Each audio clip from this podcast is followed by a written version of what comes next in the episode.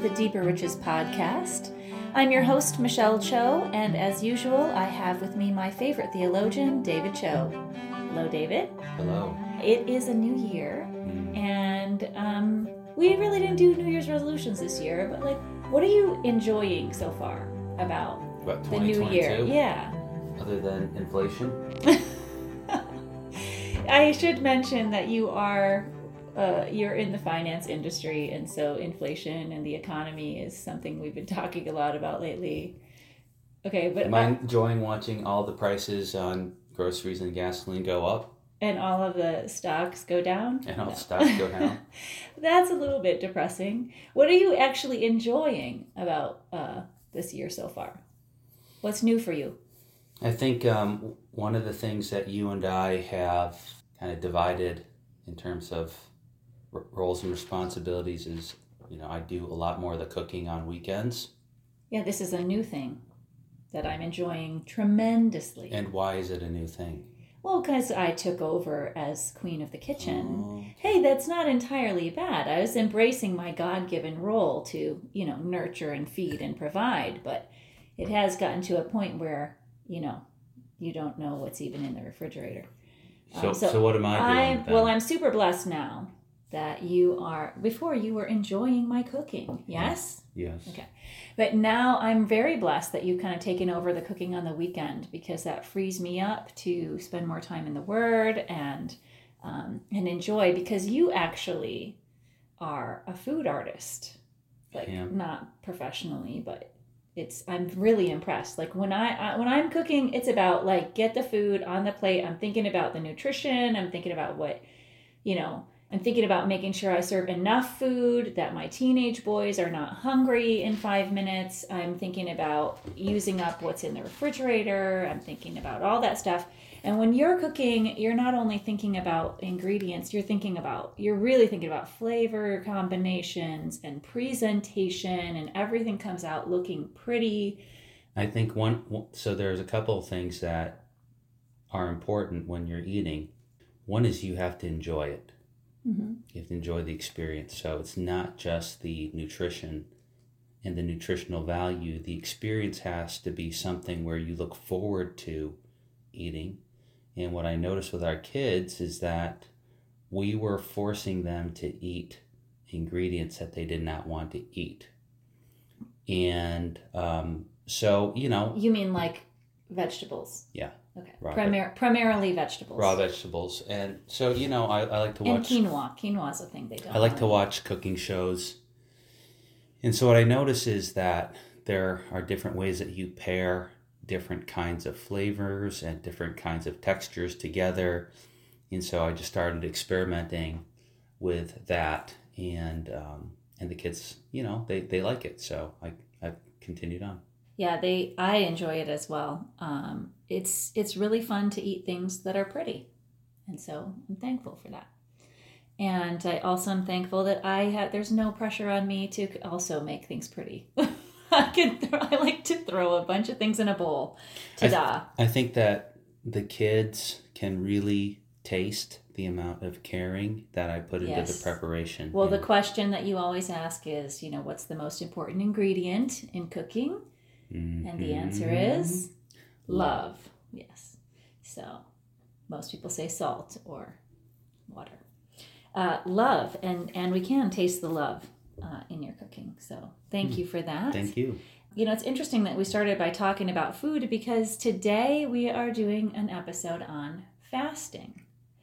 And fasting is something that for our family is not brand new. We've been on a journey with fasting for about seven years. And so I'm hoping that today uh, we have a ton of different scriptures um, on our plate here to look through and talk about what does the Bible have to say about fasting. But I'm hoping also that you'll share your testimony with fasting and, and kind of how you started and why.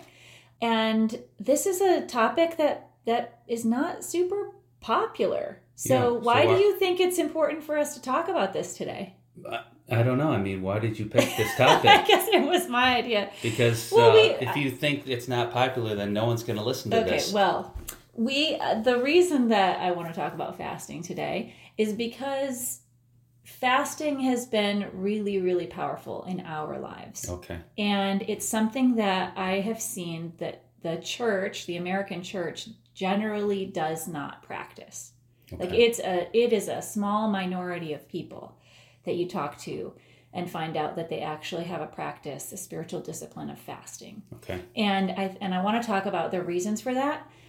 But first, let's talk about what what is fasting. Okay, so fasting is going without food and or water Mhm. for a particular um, amount of time.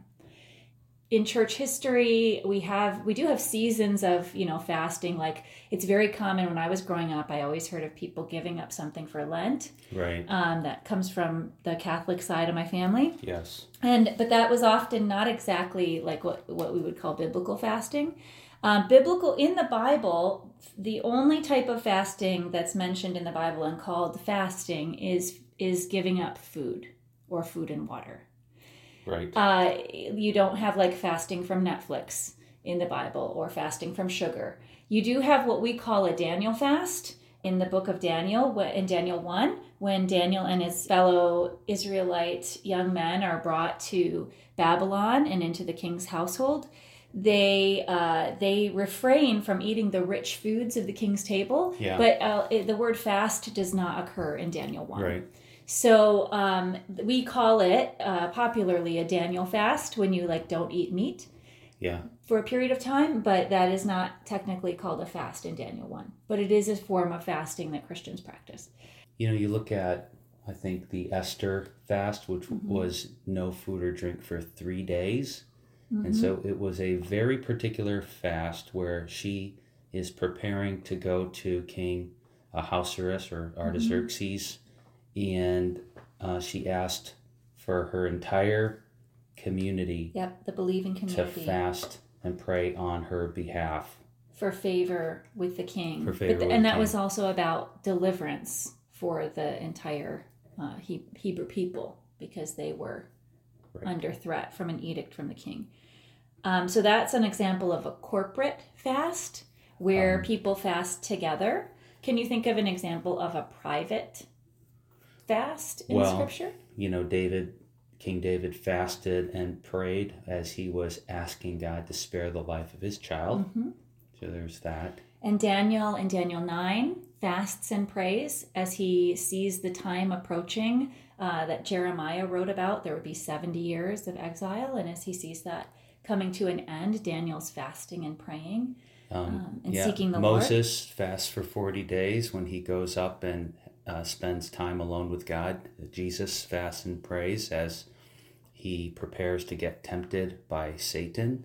And it's uh, basically the inauguration of his public ministry. Um, the church fasted and prayed before they laid hands on Paul and Bar- Barnabas and commissioned them. So it would seem to me that at certain inflection points um, in life, that fasting and prayer precede. that they precede certain events. Yeah. Um, so there are many reasons then to fast, like we've just talked about. What are some reasons that a Christian today uh, might fast? I think when you are facing an important decision, you want your thinking to be clear and not driven by the flesh. And so, fasting and praying is a means of distancing yourself from that constant impulse to feed your cravings Mhm. because your brain um, and your body is wired in such a way that you have impulses, Mhm. fleshly impulses, that manifests itself primarily in eating. But you know the reason why we talk about like uh, Netflix fast or what have you is that there are lots of impulses in our flesh that are constantly coming up during the day. And food is basically metabolically and neurologically the most powerful uh, force because we are driven by glucose Mhm. and insulin and and and dopamine in terms of how our body metabolically processes different chemicals to, to function. So, anyways, as you're fasting and praying, You're trying to get to a place where you're not Pavlovian. Pavlovian referring to when that famous scientist rang the bell and the dog would um, start to salivate in Right. anticipation of food. Right. Uh, humans, uh, over the course of time, especially in the 20th century, when we had enough industrialization in our food production, we created three meals a day. So three meals a day, what we take to be as normal, that's not necessarily normal for throughout history. I mean, to my knowledge, uh, for thousands and thousands of years, humankind has mostly been going long periods of time without eating. Uh, just think about hunter gatherer societies, etc., or even farmer societies. You don't always have food. And that's evident all around the world. And it's only been since the industrialization of food production that we're able to eat nonstop. So what you're saying is through most of history, it's more natural, uh, maybe for the human body, to have periods of fasting and periods of feasting. That you have periods of time where your body rests from eating, and periods of time where you're storing up energy. Well, our, our bodies are designed this way. And if you actually look at the uh, metabolic mechanisms that your body inherently has, you have the ability to consume glucose because Mhm. glucose is most readily available. Your liver stores uh, excess glucose in the form of glycogen. And then we have quite a lot of fatty tissues. And so once your glucose and glycogen are depleted, uh, you're able to go through a process called ketosis, access ketones, and that will feed your body actually for quite a long time. People off are of the stored fat that you have. Yes. So, so we have this idea. Um, I think you know in modern society that if you miss a meal, that that's dangerous. Is fasting dangerous? no, it's not because if you have fat, I mean, if you have no fat, Yeah. then it is. Okay. But if you have fat, and most people have above 10% fat, at some point in time, your body will switch mechanisms from glycolysis This is when you're fasting. Yeah, or if you just, even if you aren't fasting but you don't have food, Okay.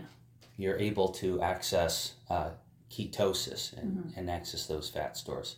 That's Yeah. what those are. That's what they're there for, right? That's why your body stores up fat is to give you energy when you're not eating. Yes. So you do feel hungry.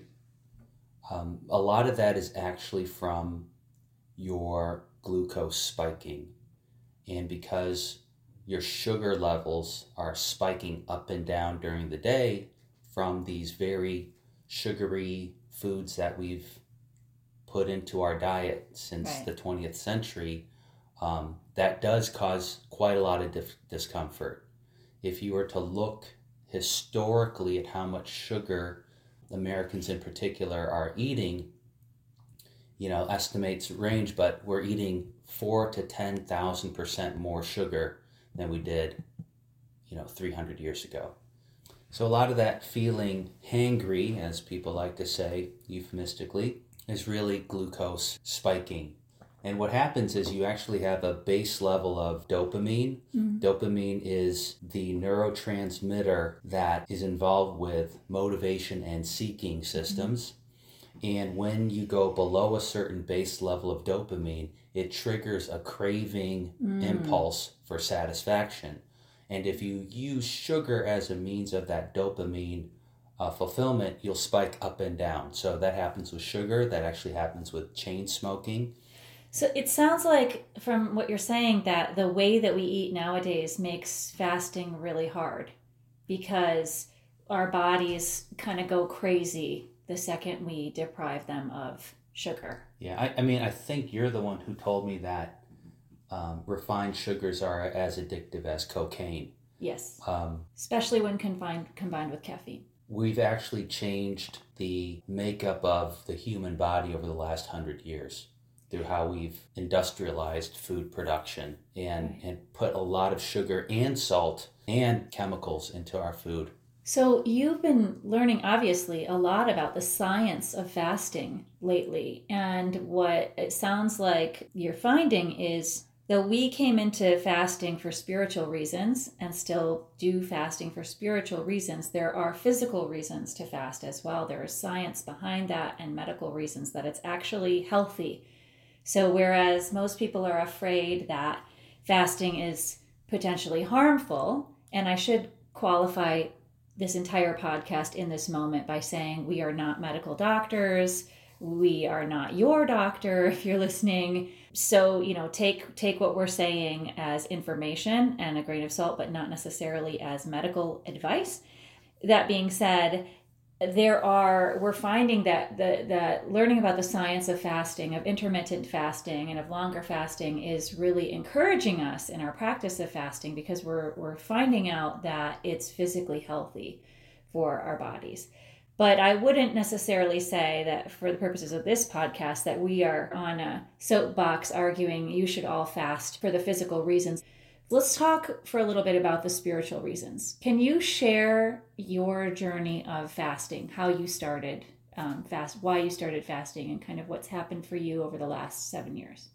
Yeah, I mean, I would say that I was at a pastor's conference with my dad, and one of the speakers gave a challenge to fast, and so I decided to do a very long fast.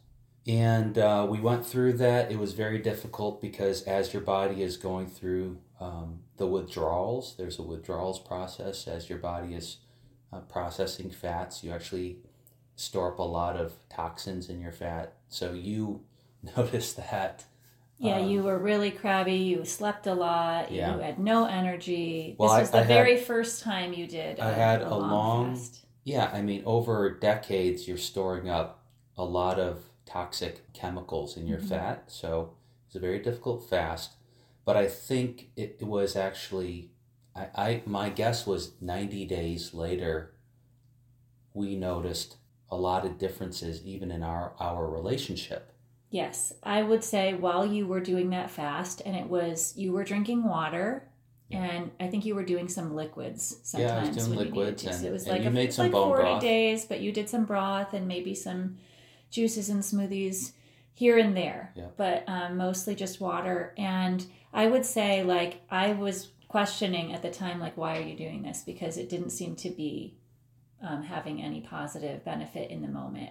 Well, you were very But angry at me because I wasn't it was helping it you was with yeah it, it was an inconvenience to the family Yeah. um at the time but then i in my memory almost as soon as it, you finished the fast like there was a dramatic change in you personally um, that i was seeing breakthrough in answer to prayers that i had prayed for you and just like an awareness of your own sin and repentance and and uh, it kind of felt like i had a different i was married to a different person like in a really good way I'd say that, you know, in our marriage and in marriage in general, what we've noticed is that, you know, the spouse tends to think the other person needs to change. And certainly that was true with us. mm-hmm. And believe me, I had plenty of things that I wanted you to change on. Mm-hmm. But I determined in myself that, you know, I need to be responsible before the Lord for myself Mm-hmm. and my own sanctification and, and that. So I just said, Lord, I'm going to own up to all of my issues, my sins, and I'm going to fast and pray about that and not worry about your issues. So, part of what happens when you start fasting is um, so, three things I'm thinking of from what you just shared so far. One is if you haven't had a practice of fasting, when you begin fasting, it's painful because your body isn't used to it and you're detoxing a lot of things and it's it's very uncomfortable and you have to push past that to get to a place of regular fasting that's more tolerable um, the second thing that that i noticed is that when you're fasting you it doesn't mean that you don't sin. Like actually this idea of being hangry even is the fact that your body's kind of crying out like feed me feed me and you encounter just how weak you are. So fasting doesn't help you realize how strong you are. Fasting helps you realize how weak you are without food. The third thing is that when you're when you're fasting you become more aware of your sin and so part of the reason one reason to fast we, we're going to mention them kind of throughout the podcast but another reason to fast is is because you're struggling with sin and you want victory and you want to overcome. Um, it's a it's a fasting of opening yourself up to let the Lord do some work in you that you're unable to do on your own. And that's where you saw a lot of breakthrough. Well, it's, you know, it says in Matthew 5 6, Blessed are those who hunger and thirst for righteousness, for they shall be satisfied, or they will be filled. And sometimes when your belly is full, you have an illusion that you're doing better than you actually are. That's, That's your point on, true. on how when you're fasting it reveals just how sinful you, you are when you're Mhm. hangry. Mhm. And so, yeah, you do repent because you realize how crabby you are, and you realize how easily agitated you get, and all these things. And and then, you know, I would say to myself, along with meditating on Matthew five six, is Lord, I I want your righteousness more than I want food, Exactly. and I would say that to myself over and over. I'd rather have breakthrough than to eat. Exactly. And so, and that that is something I believe God is happy to answer. So that was that was the beginning of that practice. I did notice that lo and behold, you know, you saw that I was changing, but then you started changing. Yeah. And so our marriage got successively better. When you fast, do you always do a 40 day fast like that? I mean, that's really long. I mean, mostly I do like uh, one day fasts. So after after that, we just started a general practice of doing, um, let's say, three meal fasts. Mhm. So that you Like could call that 36 like a thirty six hour fast. Um, And I- that would be like once a week? yeah, once a week. I, I mostly do intermittent fasting, which Mhm. is just two meals. Yes. Um, so there's, I, I'd say we have we mix it up. hmm We do three day fast. We do We've done some Daniel fasting where we've eaten just vegetarian. I'd say I'd say We've done liquid every every year we do at least a Daniel fast, and then we also do Ramadan fasts. So Tell me about that because Ramadan is um, is the Muslim is a Muslim holy month. Yeah, so we're not- fasting. we're not- we're not Muslim. we're not Muslim. We're not trying to be Muslim. Okay, so um, first of all, tell me how is Christian fasting different from Ramadan fasting, and then why do you fast during Ramadan or around Ramadan? Well, yeah, I, I'd say I mostly do like a liquid fast during Ramadan. So I'm not in Mm-hmm. You're not matching what? So Muslims Muslims fast from sun, Sun up sunrise to, to sunset, sunset, and, they, they have do nothing. no water. So they're doing a form of intermittent fasting Right. for 30 days, and at sundown till sun up, they're eating. So they Right. actually eat quite a lot. Yeah, it's it's actually a feast time. Some people, a lot of people gain weight during that time because they're you gather with friends and family and have really big feasts as soon as the sun goes down every day. Yeah. So it's not a month of fasting that's like a month with no eating. It's a month of no eating when the sun is up. Yeah, so you know it says in, Intermittent in fasting. it says in Isaiah chapter fifty eight, is not this the fast that I choose? Isaiah fifty eight six to loose the bonds of wickedness, to undo the straps of the yoke, to let the oppressed go free, and to break every yoke. Mm-hmm. When I'm fasting at the same time as Ramadan, not, mm-hmm. so it's not a Ramadan fast at the same mm-hmm. time, we're just praying that God does a spiritual breakthrough for the sake of the gospel in the Muslim world. That there's a highly, highly, highly resistant bloc um, called Islam and all the people groups that are um, Islamic, and we pray that um, Jesus would reveal himself to them. And we do know uh, from lots of different missionary stories that Jesus does visit Muslims in dreams and he reveals himself directly. And then we ourselves, as we've gone to the nations, we've encountered people who are ready to receive the gospel. And so we tie it directly to uh, this preparation called fasting. One of the ways that Christian fasting is different than Muslim fasting is that we we fast all year, not just during one month. And we don't have a prescriptive word from the Bible that tells us exactly when we must fast. Right. You know, not in the New Testament. It's assumed that we will fast in the New Testament, and we'll talk about that in a little bit. But uh, we have a lot of freedom. We have a tremendous amount of Christian freedom.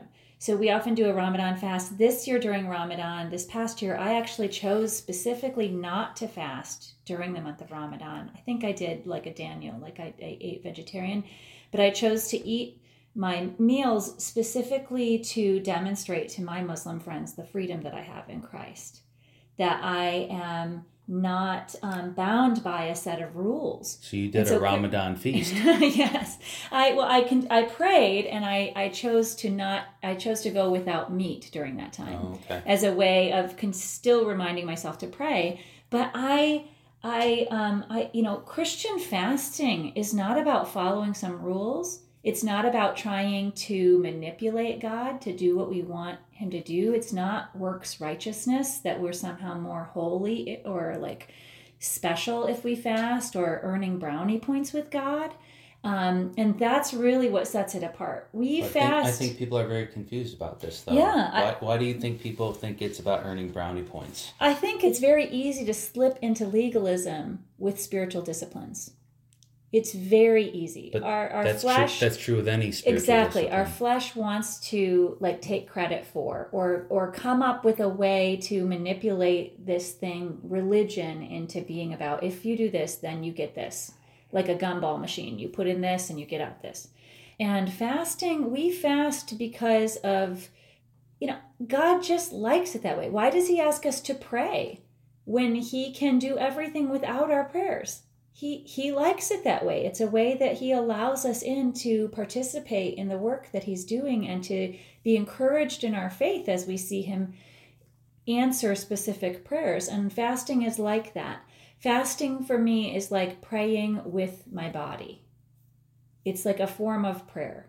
And i actually um, have said before like one of the reasons i fast is because i'm not that great at remembering to pray for things and for people. I get very distracted through the day and when I get those hunger pains, it reminds me to pray. So I often have a specific focus for a fast of who I'm praying for or what I'm asking God for. And then um, that that reminds me. But fasting is a longing. It's a hunger. It's choosing to make your body physically hungry to remind you how hungry you are for God. Just like you said earlier, God, I want you to do this or move in this way or give me more of yourself or set me free from this sin or heal this person or heal this marriage more than I want to eat right now.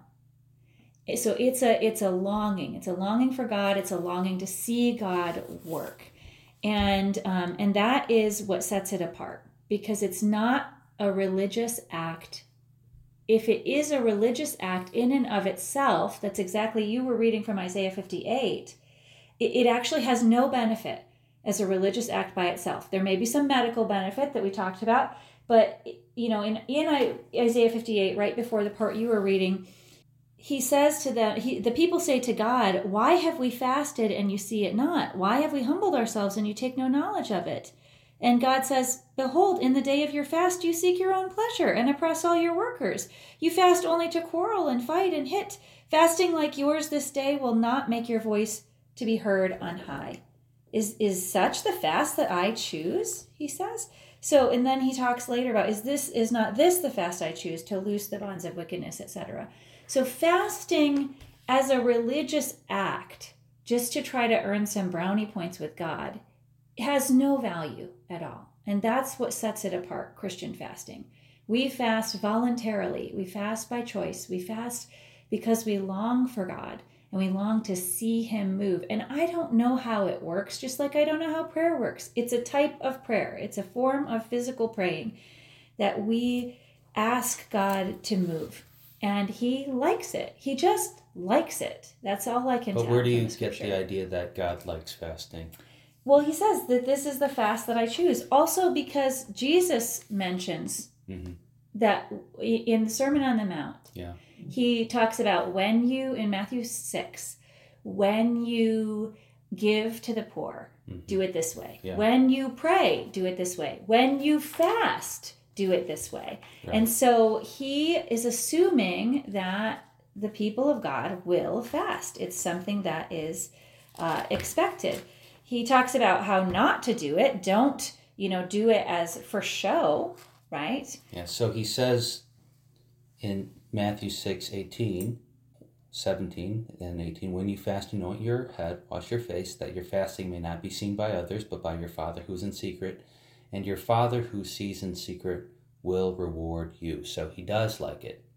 Yes, That's he will. point. There's a reward for fasting Yeah. when it's done for the right reasons. With the heart that is humble. So what Not are what, for what show- are not the, to show but what are the right reasons?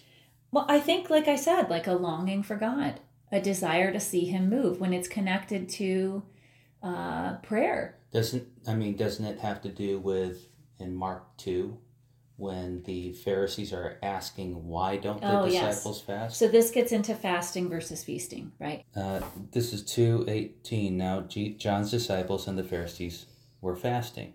And people came and said to him, Why do John's disciples and the disciples of the Pharisees fast, but your disciples do not fast? Jesus said to them, Can the wedding guests fast while the bridegroom is with them? As long as they have the bridegroom with them, they cannot fast. The days will come when the bridegroom is taken away from them, and then they will fast.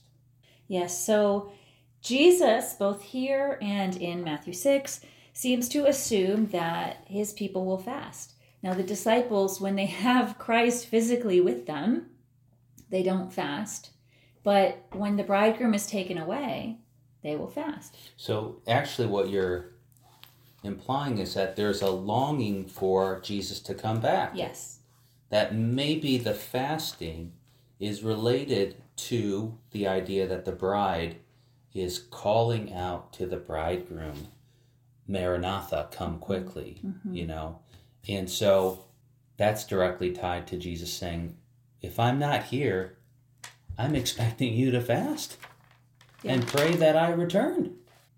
There is a longing that is about fasting. It is longing. It's longing to see Christ return. It's longing to draw nearer to God. It's longing to have freedom from sin. It's longing to for God to glorify Himself in the world. And um, I think when in in Luke when you have that section about the Lord's Prayer when the disciples ask him how to pray. And the first thing he tells them is, you know, to pray, Father, hallowed be your name, your kingdom come. There's a real longing for that. And then he says, Give us each day our daily bread. Later in that chapter, he talks about how you should ask and seek and knock. If, if you ask, it will be given to you. If you seek, you will find. If you knock, it will be open to you. And to me, fasting is that pressing in. Asking is asking once in prayer, and seeking is continuing to pray. And the knocking, fasting is like a knocking on the door of heaven. And with the promised reward that if you knock, it will be open to you. And that's my interpretation So, of I Luke mean, 11. you know, we have a, a, a fasting practice, but it's not something that we've um, really strongly advocated. But with this podcast, it feels like you're advocating it. So, what what is your I, I'm, purpose? de- I'm definitely advocating fasting. okay. So, um, you know, one of the things I wanted to ask you was do you think that every Christian should fast? Yes. And is there any qualification on that? Like, No. would you say that there are medical reasons to not fast? Like, I'm very, very tentative about encouraging fasting for, for example, a woman who has struggled with an eating disorder Right. or a man. So I think if you have struggled with an eating disorder, then you you can fast, but you need to do so with accountability. Well, you know, it's really interesting in the West. We have all of these qualifiers that aren't in the scripture. For Mhm. example, like don't engage in fasting without your doctor's, um, you know, Well, the, the frustrating thing for me about that is I've yet to ha- to speak with a doctor who understands fasting and the benefits or yeah. So. I mean, we have a we have a very difficult time That's in, difficult. in the West with even how we view scripture. right.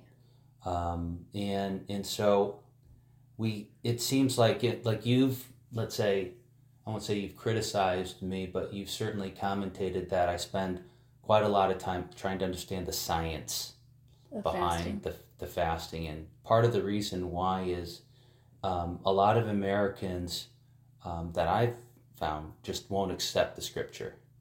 Right. When Jesus says that when They- the bridegroom they- is they- gone, they'll fast, or when you fast, fast this way. People are It's very, not enough. They're very dismissive, but when I start to talk about the science, people perk up and like, oh, that's really Oh, interesting. well, if there's health benefits, then maybe Well, it's okay. So, for example, like one, there was a scientist who won the Nobel Prize in 2016 on the topic of autophagy, and autophagy is simply the process by which your body heals itself when it is deprived of food.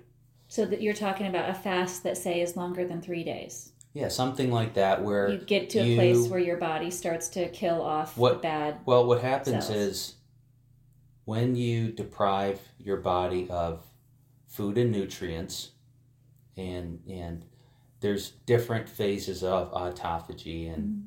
I think a lot of scientists would say it begins at around 18 to 24 hours, where you have no nutrient intake, no Mhm. caloric intake. Mhm.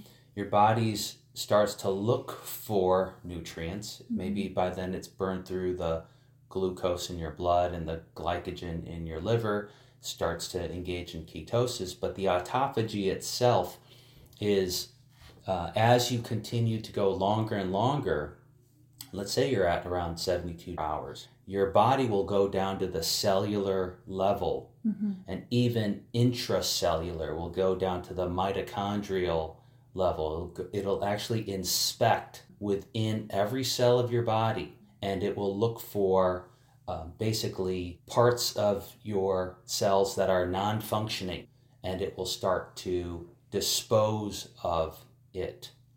And it will look for plaque of proteins in your brain and it will start to get rid of those things. And so there's a very powerful cleansing process that God has embedded inside of our body that when we fast, it is overcoming these craving mechanisms to constantly shove food, you know, into our bellies. So fasting is one of the very, very, very few metabolic mechanisms that uh, allow your body to go through autophagy. So and you so you're right. You've been spending a lot of time looking at the science of this, and I what I'm hearing you say is is the reason for that is because we have to overcome this mindset that missing a meal is harmful to our bodies. That somehow we're harming our bodies by doing what the Bible says to do.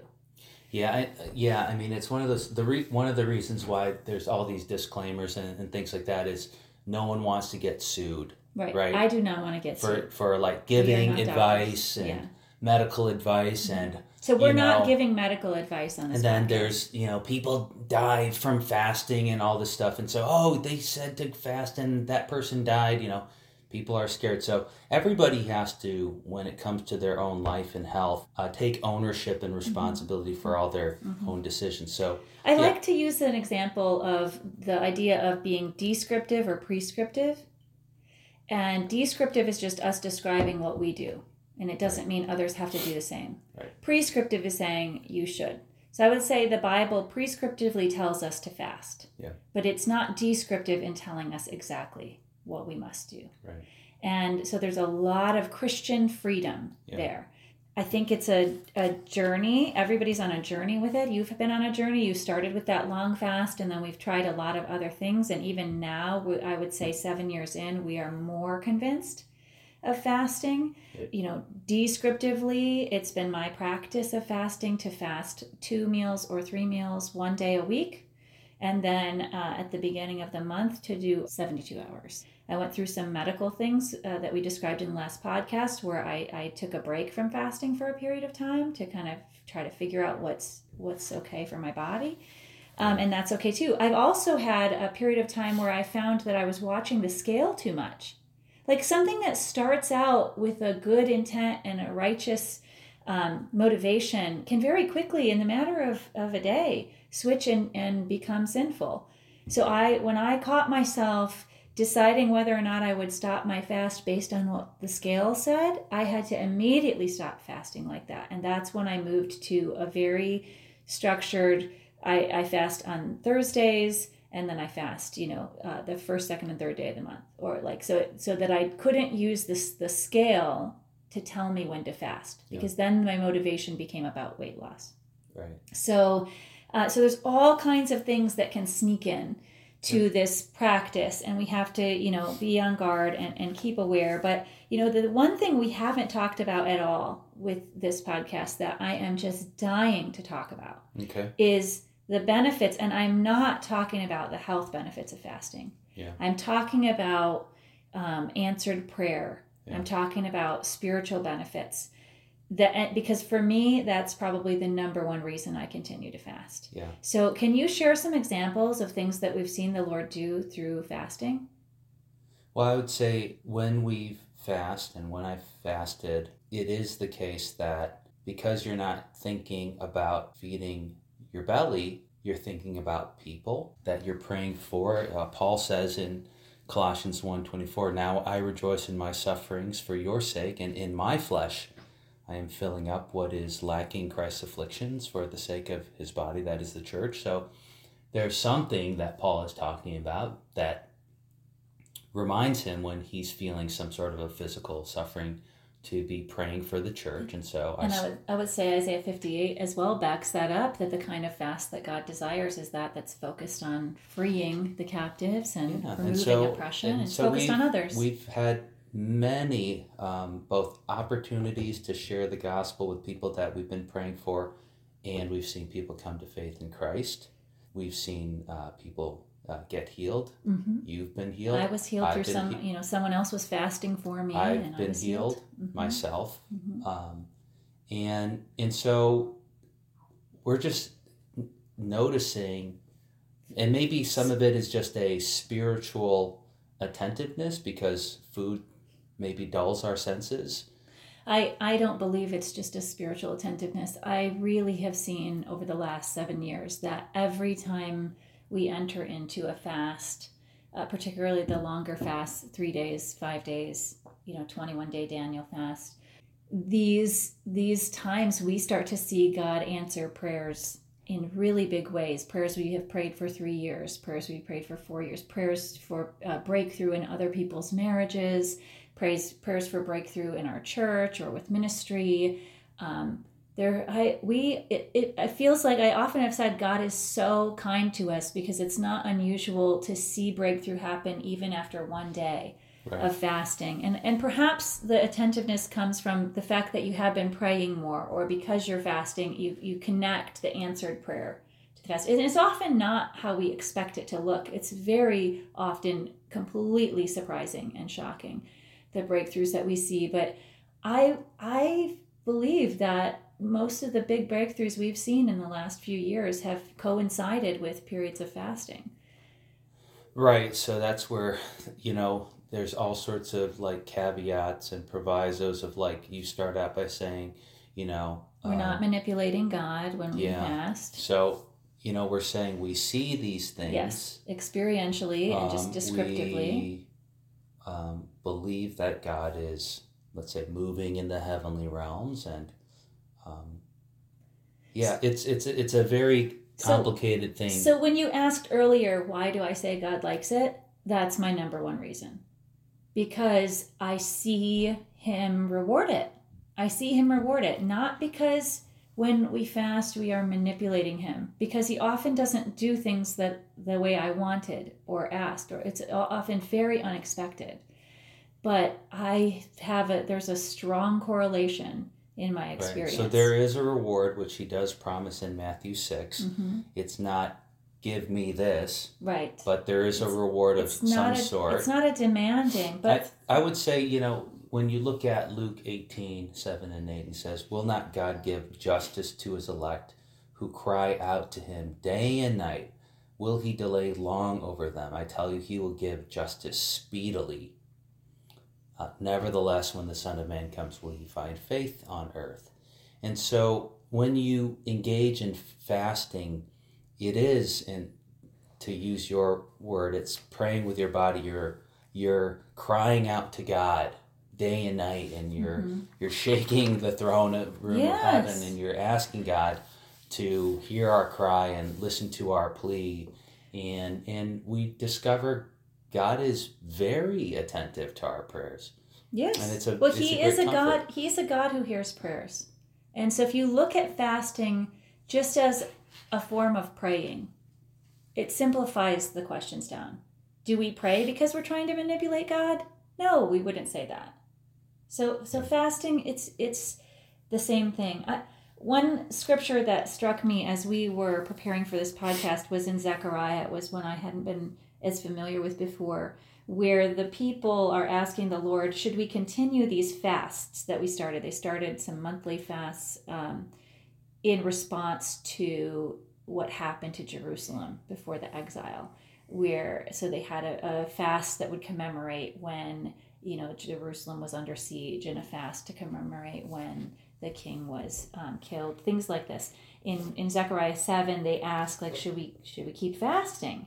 And in Zechariah eight, um, you know, this word comes to them from the Lord, and he says, And the word of the Lord of hosts came to me, saying, Thus says the Lord of hosts, the fast of the fourth month, and the fast of the fifth, and the fast of the seventh, and the fast of the tenth shall be to the house of Judah seasons of joy and gladness and cheerful feasts. Therefore, love truth and peace.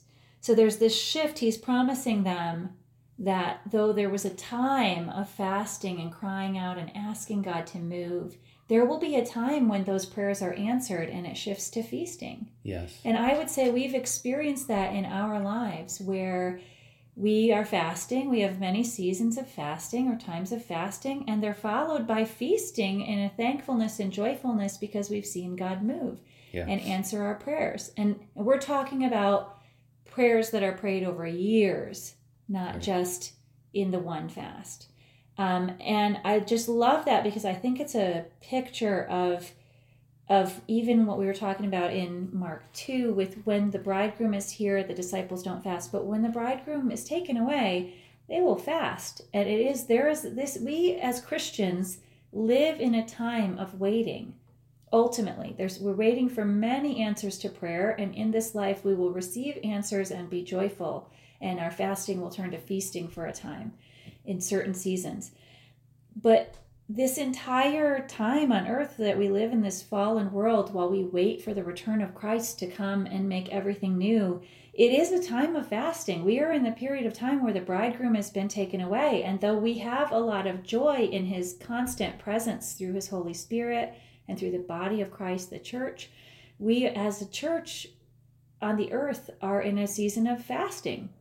We're in a season of longing for his return and crying out for him to come and crying out for his glory to cover the earth as the waters cover the sea, for Christ to return and to um, rule and reign, you know, with goodness and righteousness and justice, and to right all the wrongs. Um, and so that the ultimate time of feasting, the wedding supper of the Lamb, is to come, but it is coming. And in any fast, you don't stay in the fast forever. It is it is a temporary time, just like this time is temporary. I mean, so since we do live in the West and everybody has all these caveats and provisos around uh, the medical cautions of fasting, uh, what are you actually recommending people do if they're if they listen to this and go, you know what, I'm I'm actually interested in in doing something. Um, what what would you? That's a really, recommend? really good question. Um, I recommend that people start by picking one day of the week that they're going to fast. hmm Uh, you, I don't think that you can judge fasting by trying one meal or two meals once and then being done with it. Like we talked about that your um, your body when you first get started is going to rebel against this, Yeah. and so you have to train your flesh. Mm. So I would recommend uh, the first week you fast one meal, and the second week you fast two meals, and then you do that once a week. Pick a certain day, have it be the same day every week. Adjust that if you need to based on social obligations, and um, and then you know work up to three meals. I do personally think that to fast three meals is easier than two meals because then my body is not thinking at 2 p.m. what am I going to eat for dinner and when can I break my fast, which happens to me when I do two meals. Three meals is easier, and then start to learn to recognize the pleasant feelings of fasting that come when you get past that hunger pain, when it's five, six o'clock at night and you're past it, and you start to feel your, your gut resting and, and you feel that closeness to the Lord. Um, I would say uh, that's a great way to start. I think also finding other people, even though you know Jesus warns us not to not to boast about our fasting, because then our reward is just the approval of man instead of reward from the Father. Um, I do think it's helpful to have other people in camaraderie, especially as you're getting started. So if you can find a fasting buddy who's willing to fast with you and um, the same day of the week, you can encourage one another and text each other um, you know, prayer requests and encouragement and scriptures, um, that's a, a great way to get started. What would you add? Well, I, I guess I would be less prescriptive than, than you. I would say to do your own research and and you can there is so much literature on the internet you can type fasting and i would actually type the word autophagy a-u-t-o-p-h-a-g-y and read the literature on fasting and autophagy, and you need to be firmly convinced yourself, mm-hmm. not because of anything we say mm-hmm. on on fasting. Go into the scriptures that we've referenced and read mm-hmm. it yourself, mm-hmm. and then pick a path. There's a lot of different doctors and medical professionals who can they have literally step by step ways to think about mm-hmm. what you describe, but mm-hmm. I I wouldn't want people to do anything because we said so. And um, I also think like I think one of the challenges for us as Christians is is a lot of the literature that's out there is not about Christian fasting and it ignores the spiritual aspect. Right. And I think that is primary. It's the most important.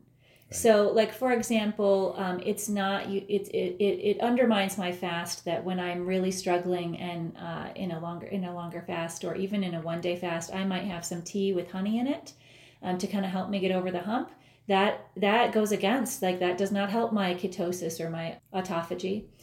But uh, I'm not fasting purely for physical reasons. I'm more fasting for spiritual reasons, and so yeah. that. Uh, you know, pit choosing a focus every time that you fast for what you're going to be praying for, um, knowing why you're fasting, so that when you feel hunger, when you feel tempted to take that snack or the meal, like to to be able to pray like god i want to see you do this more than i want to eat this right now. That really helps me. God i want to see you heal my friend more than i want to eat right now. That it just helps to get get through that. So having a spiritual focus of prayer is really really helpful and yeah like I, I think looking at the science and the literature uh, helps to bolster the decision uh, to fast as well. So I, I do really recommend that. We've got a number of resources related to fasting that we will put in the show notes and post on the deeper riches website.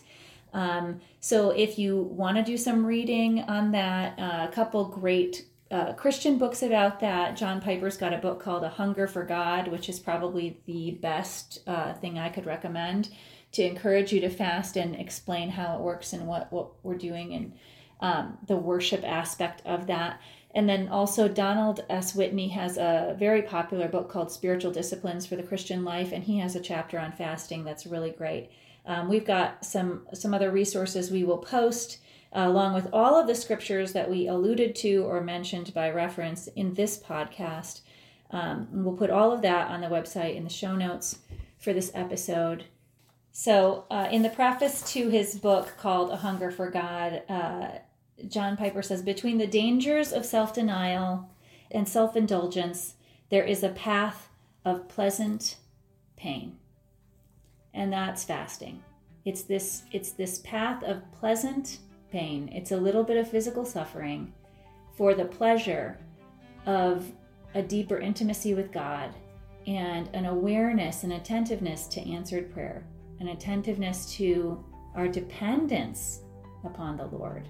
And so, what we are arguing for is not something that is more religion or religious activity or any kind of bondage or slavery to legalism we are basically offering an invitation into the exciting journey of, of seeing God answer prayer and transform not just our lives, but the lives of those we love through this practice, this beautiful and pleasant and healthy practice of biblical fasting.